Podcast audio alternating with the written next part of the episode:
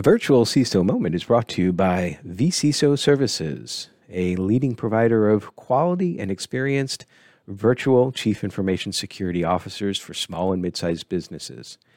Check them out at vcisoservices.com. Hi, I'm Greg Schaffer, and welcome to the Virtual CISO Moment and our first special Wednesday end of month episode. We've got a wonderful guest with us today, BJ Withrow. He joins us today. He is the manager of major accounts of the East Coast for Tenable, uh, also the Beast of the East. BJ, thank you so much for joining us today. Uh, thank you, Greg. It's an uh, honor and privilege to be here. Thank you for uh, asking me to participate. So, tell me a little bit about your journey, uh, your career journey, and how you ended up coming into cyber. Yeah. Um, so, you know, right out of high school, uh, I wanted, I knew that I wanted to go to college and I wanted to go to the University of Tennessee. But um, my family, no one had ever been to college before. And I knew that going straight out of high school, I was probably not the most mature young man uh, and ready to tackle, uh, you know, the, the pitfalls of uh, university life. And I couldn't afford it. And so uh, my family had a strong background in, in military service. And so I chose the Navy. Uh, spent four years there where I earned the GI Bill. I was stationed on the USS Enterprise, a large aircraft carrier. And then uh, coming out of the Navy, I went to the University of Tennessee. I was there from 94 to 98. Wow. Uh, so, so first of all, thank you for your service. And I totally understand that's actually a, good point to make that sometimes when you leave high school and you're not really sure about what what you want to do taking a break or doing something else is a good thing. For me i think you you did the better thing. For me i took a year off and i was a janitor at a hotel and i learned i did not want to clean other people's vomit. So it's a career. So so i think i made a good choice like pivoting. What what did you do in the in the navy? So i was uh, i was a radioman and so, uh, uh-huh. you know, for for people who aren't familiar, on the aircraft carrier, there's in the middle of the aircraft carrier, there's a communications uh, shack. We call it the Radio Shack, and that's where all the crypto gear is, all the satellite communication gear. And our job primarily was to uh, to receive all the ship to ship communications, ship to shore, and then uh, we would classify those, and then we would distribute those on a need to know basis, uh, based on you know who they were to be routed to and, and et cetera. And then after that you said you went to the university of tennessee and you were there from 94 to 98 you said? That's right the very best yeah, year right? I mean championship yeah. uh, championship year.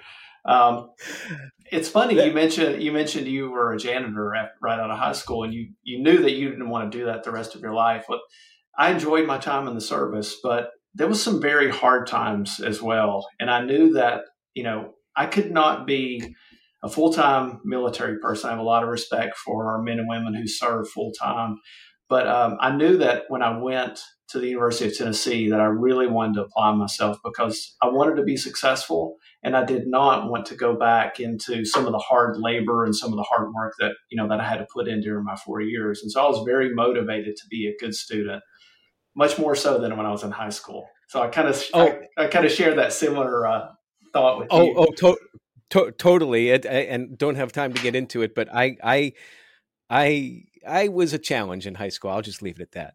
Uh, so, there you go. But but but you you were actually at UT the same time that I was there in Knoxville, not as a student, but that was one of my early. Uh, I'm dating myself now, but that was one of my early um, career jobs. I was a network engineer for UT Med Center, which of course is right across the river down there, down Alcoa Highway, and all that. And and I got exposed to the whole idea of like um, SEC football in the South because uh, mm. I, I grew up in the north. I didn't know anything about football, and I didn't know anything about that.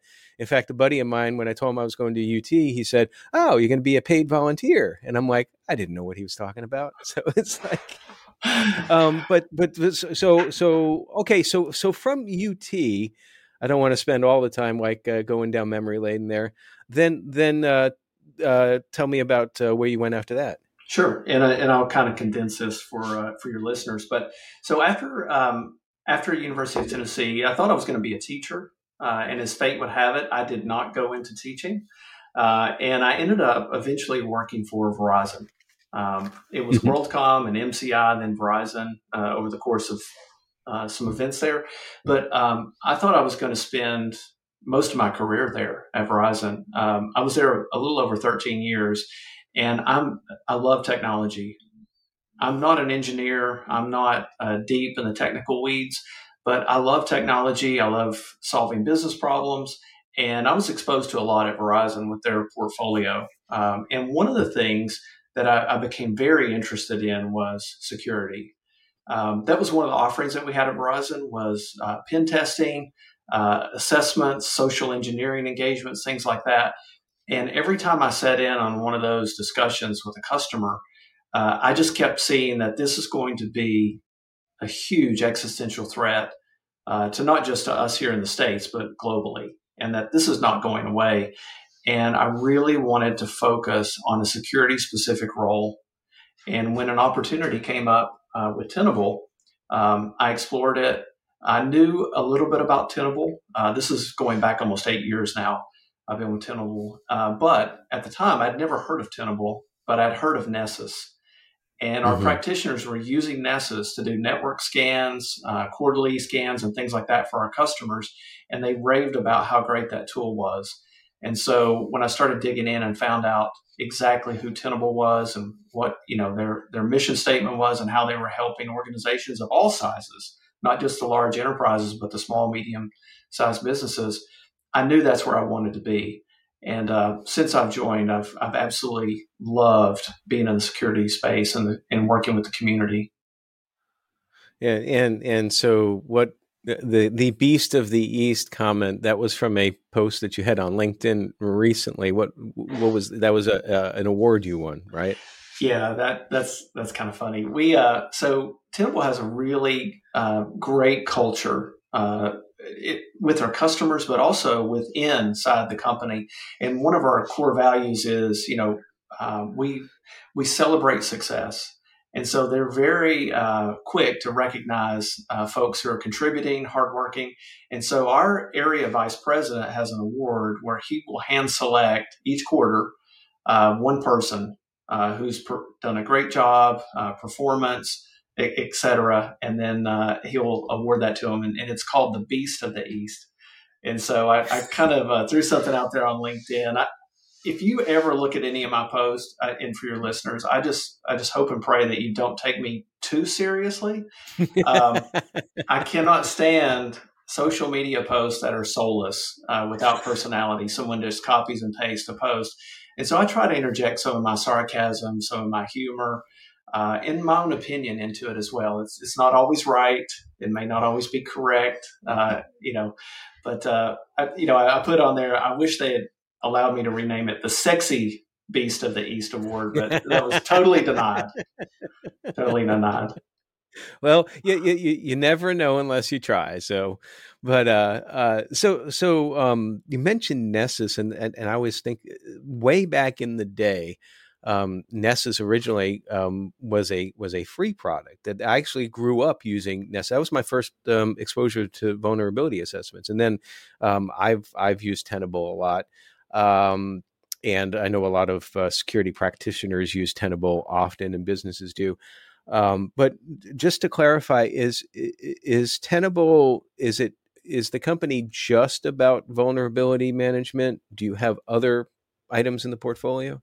Sure, that's a great question. So one of the things I love about Tenable is that you know at the you kind of mentioned this with Nessus at the core of our DNA, we really are about understanding vulnerabilities in an environment. And this isn't just for large organizations. Uh, this is for any company, regardless of sector or vertical or the size of the company, number of employees. You know, if you go back to the old uh, SANS, what is it, the top 10, top 20 model? You know, number one, if I'm if I remember correctly, is you know know everything that's on your network. Number mm-hmm. two is understand what vulnerabilities you have on those assets on your network. And number three is patch. I mean, those are the top three fundamentals of a good cyber hygiene program. And uh, Tenable has never, veer, you know, veered away from that. Um, mm-hmm. We have evolved uh, as new things, uh, what we call modern assets, have come on the scene. Things like web applications, uh, public cloud, uh, containers, uh, OT uh, environments, IoT, as those things have you know come onto the scene, you know Tenable has kept in lockstep with that. Um, don't want to make this a big Tenable commercial, but you know, just in the past 24 months, we've acquired five companies. Really? Yeah. Um, and so when we look at when we look at where we're at now and where we're going, Tenable is all about cyber exposure management. Uh, and when we're looking for vulnerabilities, it's not just on workstations and laptops. You know, we're looking at things like Active Directory now, where we continuously monitor changes in Active Directory that lead to compromise. Because to Tenable, you know, an Active Directory user is an asset, and a misconfiguration in identity is a vulnerability. And so now we can show you what's going on in identity. We can show you what's going on in public cloud.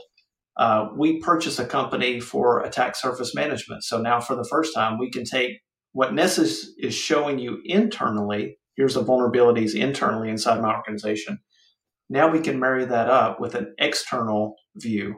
These are all my public facing assets. And we can put those things together and we can we can show a, a more holistic overview of what's going on across your whole organization uh, not just in one little siloed area or one little focus area, if you will. Okay, well, very good. So, so in that sense, I'm sure that you've been exposed to. You say that Tenable works with large companies, small companies, medium-sized companies. We on on this uh, on this podcast, we we focus more in the small and mid-sized uh, business space. Um, what, in your opinion, might be one of the top risks that information security risks that a small and mid-sized business has today? Yeah, and, and these are my personal opinions. You know, you guys can feel free to make them your own if you want. Uh, but I, I think the threat, regardless of size, is is somewhat the same. Uh, and maybe I'll use analogy on this, but in, in my home, uh, we have it's, it's me and my wife, and we have five children. And at any given time within our household, we probably have over 100 devices that are connected to our home network. Wow. And so, you know, I'm playing IT manager because I'm responsible for the network. I'm playing a security guy because I'm having to look for vulnerabilities in all these devices. Uh, I've got, you know, laptops, I've got smartwatches, I've got, you know, internet of hackable things. I mean, all that comes into play and it's overwhelming for me in that that small of environment. When I look at organizations, small medium businesses, um, the threat is so it, it's it's it's kind of the same, but it's a little different. Uh, what I see one of the biggest challenges is is that most of these organizations don't have a dedicated team for security. They might have one person that's responsible for network, and maybe they do some things with firewall, uh, but they don't have the time or maybe even the skill set to do some of the other quote unquote security things. And so, um, one of the things that um, I think one of the biggest threats is just assets in the environment that they're either aware of or not that have known vulnerabilities on them. That that's one of the very first places where you know the bad people come in and look to do bad things within an organization. I would say, you know, unpatched systems, vulnerabilities in, in the environment, and then also maybe um, alert fatigue. Um, and that's kind of a common, maybe a, a, buzzword across our whole industry. But you know, folks have products uh, that give them alerts, whether it's a firewall or you know other tools, and it, it seems like everything now is just kind of critical or high. And you know, I kind of have a saying: if everything is critical and high, then then nothing is. How right. how do I respond? So those are probably right. the two biggest issues. You know, show me where my risk is, and then show me what to how to prioritize because I just don't have a lot of people or time. Well, I you know that's one of the things that we see um, in the virtual CISO space, where um, when when we start with a new client, uh, one of the first things that we try to understand is what is your inventory? What is your inventory of your information? What is your inventory of your networked assets? As you said, a hundred. Uh, and as a side note, when you said that you have like a hundred connected in your house, my my first impression was like, no, there's there's no way. But I think about the it's I just live with my wife, and and at any given time we probably have like there's probably like between 25 and 30 things that are on the net because uh, you have so many things. You have like thermostats and this and that and and cameras. I mean, each one, you know, we've got a couple of cameras. Each one of them are on the net and uh, in various configurations. But but you can't. One of the standing rules of information security is that you can't protect what you don't know about. Mm. I mean, let alone like how can you patch something or how can you do a vulnerability scan if you don't know about it as well? And so I think that anything that helps with understanding the inventory of, of things that are out there is certainly important. And I'm I'm assuming that that um, again, not to make it a tenable commercial, but that does help with discovery as well too. I, am sure.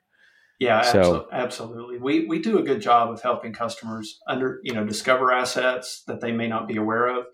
Um, one of the biggest challenges, and just a great example, uh, when Log4j came out and kind of took the world by storm, we had customers. Uh, I, I specifically work with just large accounts, and they were telling us things like, "We have an Azure cloud environment, but we have no idea what's in there."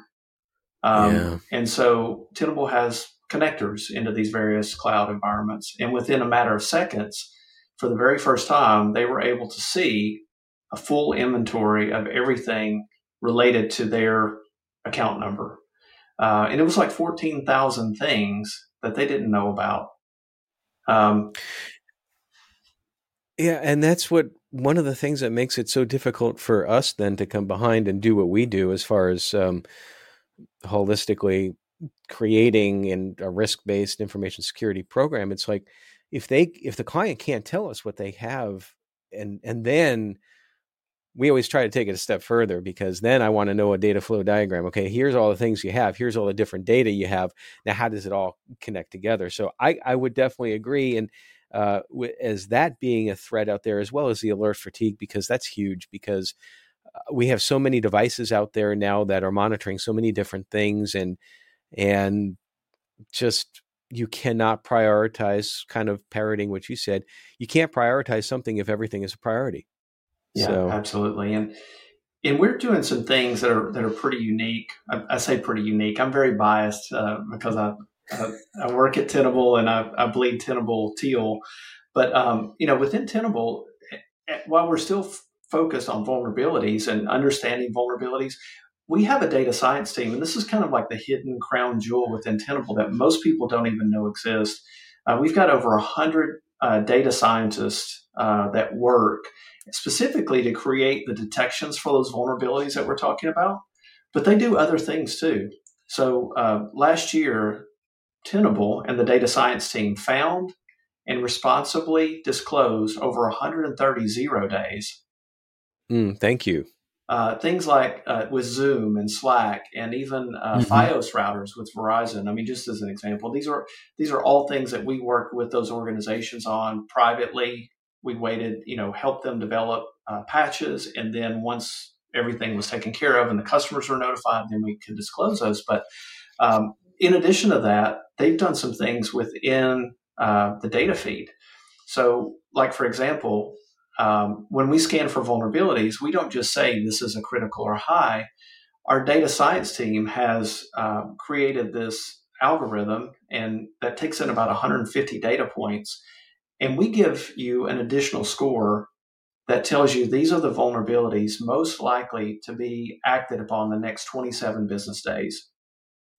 And it's based on things like um, threat feed intelligence, um, mm-hmm. Is there an uh, active exploit kit available? There's a lot that goes into that. I won't I won't bore your listeners with uh, all the details, but we're really trying to help our customers understand what they have and then help them prioritize on it.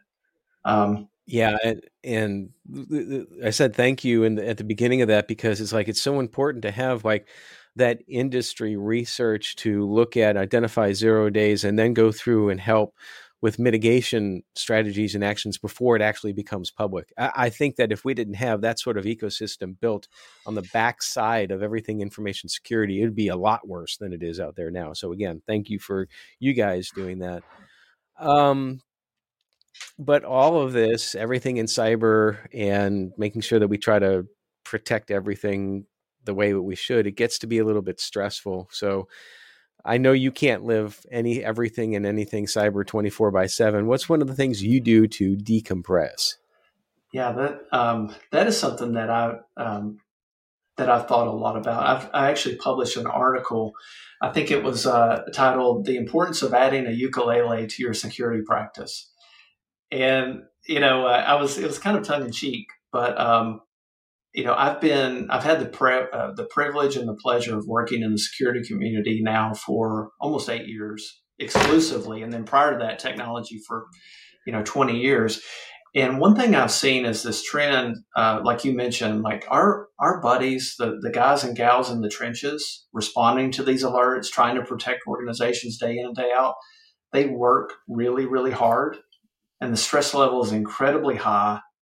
A lot of mm-hmm. times they're underpaid and they're underfunded, but they're still expected, you know, to protect the organization. Uh, nobody wants to be in the newspaper, and so uh, I think it's really important for myself and for you know our, our community that we have good, healthy outlets uh, to relieve stress. Uh, I've seen that play out in a lot of different ways. You know, some people work hard and they play really hard. Uh, and that can be in the form of all kinds of things, you know, whether it's a, you know, a bourbon collection or a cigar uh, affinity, and, and, and both of those are fantastic. Uh, but the way I try to wind down is, is through physical activity. Um, I love to trail run. Uh, I'm here right outside the Great Smoky Mountains. I live in Knoxville, so we've got the urban wilderness in downtown Knoxville. So I'm I'm doing trail runs. I'm doing mountain biking, uh, road cycling. Uh, go up to the mountains every chance I get, and uh, you know, f- full disclosure, uh, I'm a man of faith too, and I think that I think that plays into it. I I love security. Uh, but you know what we're talking about right now is very temporary security. Um, I think there is I think there is a more philosophical discussion, maybe for a different podcast, where there's there's like this eternal security uh, that can be reached that's uh, impossible to achieve, um, you know, through a firewall or or through a SIEM. And I'm very open about my faith as well too. I have spoken several times on the podcast about the why I do what I do.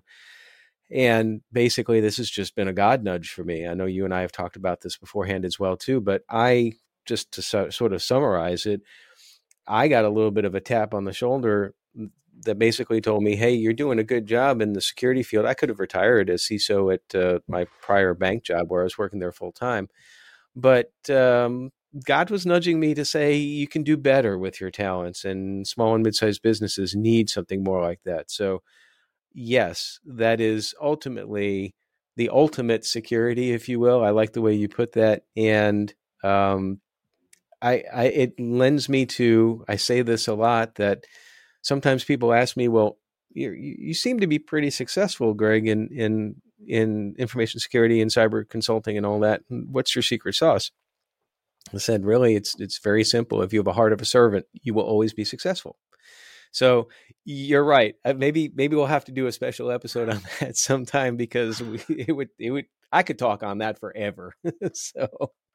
Well, um, I, so, I, just wonder. Eh, sorry to interrupt, but I just wonder. You know, within within our community, um, we we deal with some incredibly, I would say, brilliant, if not genius, people um, you know, you don't have to be a rocket scientist to be in security.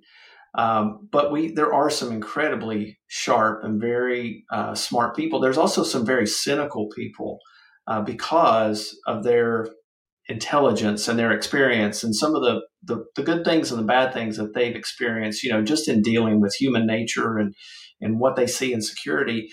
And I wonder if like folks like myself and, and you who are trying to serve and solve problems, if more of us had that servant heart to where we really are trying to help them instead of push a product or you know go through some kind of marketing uh, framework um, i wonder I, I, think that there is something about being successful there you know loving god and loving people and part of loving people is serving them and not really always having you know me as the focus.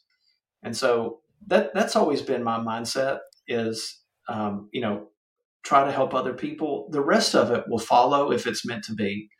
Um, exactly. Yeah Well, I mean, we are called to be the salt and the light, and uh, and and I think that sometimes the best way we can do that is through example and how we live. And then sometimes you'll have someone or how we run our careers, and someone will come up to you and say, like they did with me, well, how did you get to that level of success? Well, thank you for the opening. Let me tell you.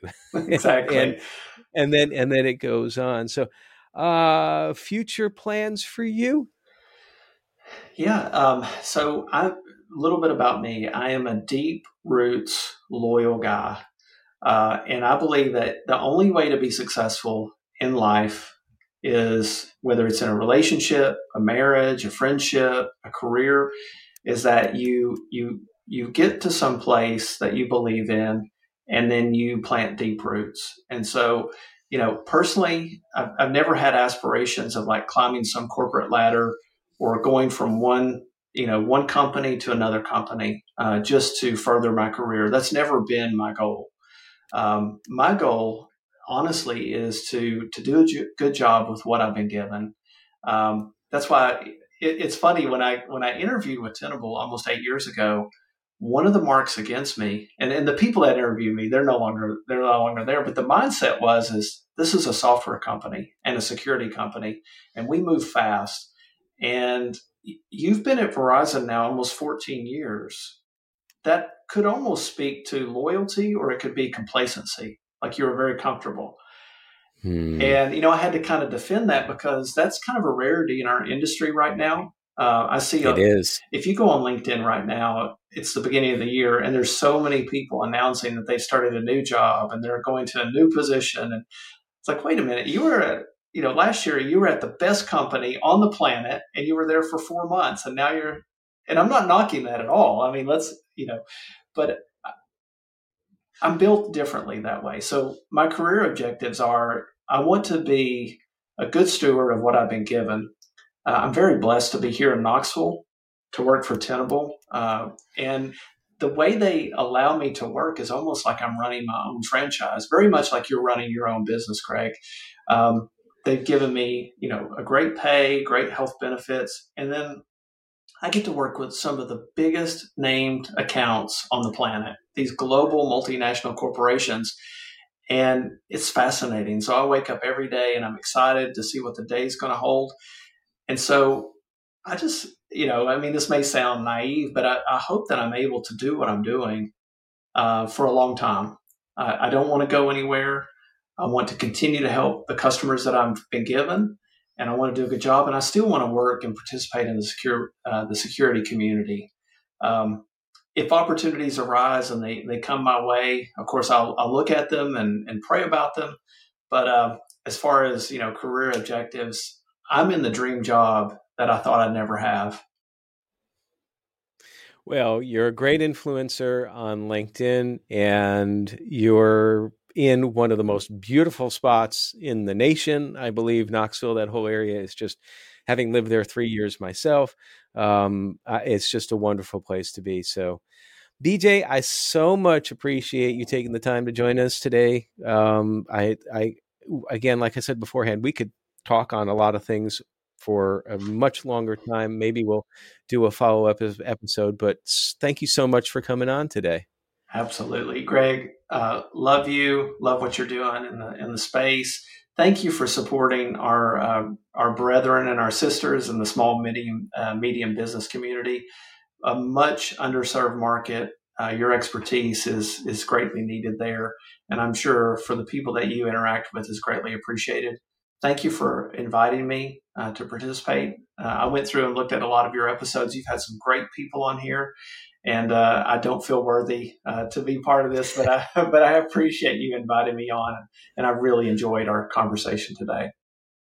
Oh, me too, and thank you so much for the kind words. And everybody, stay secure.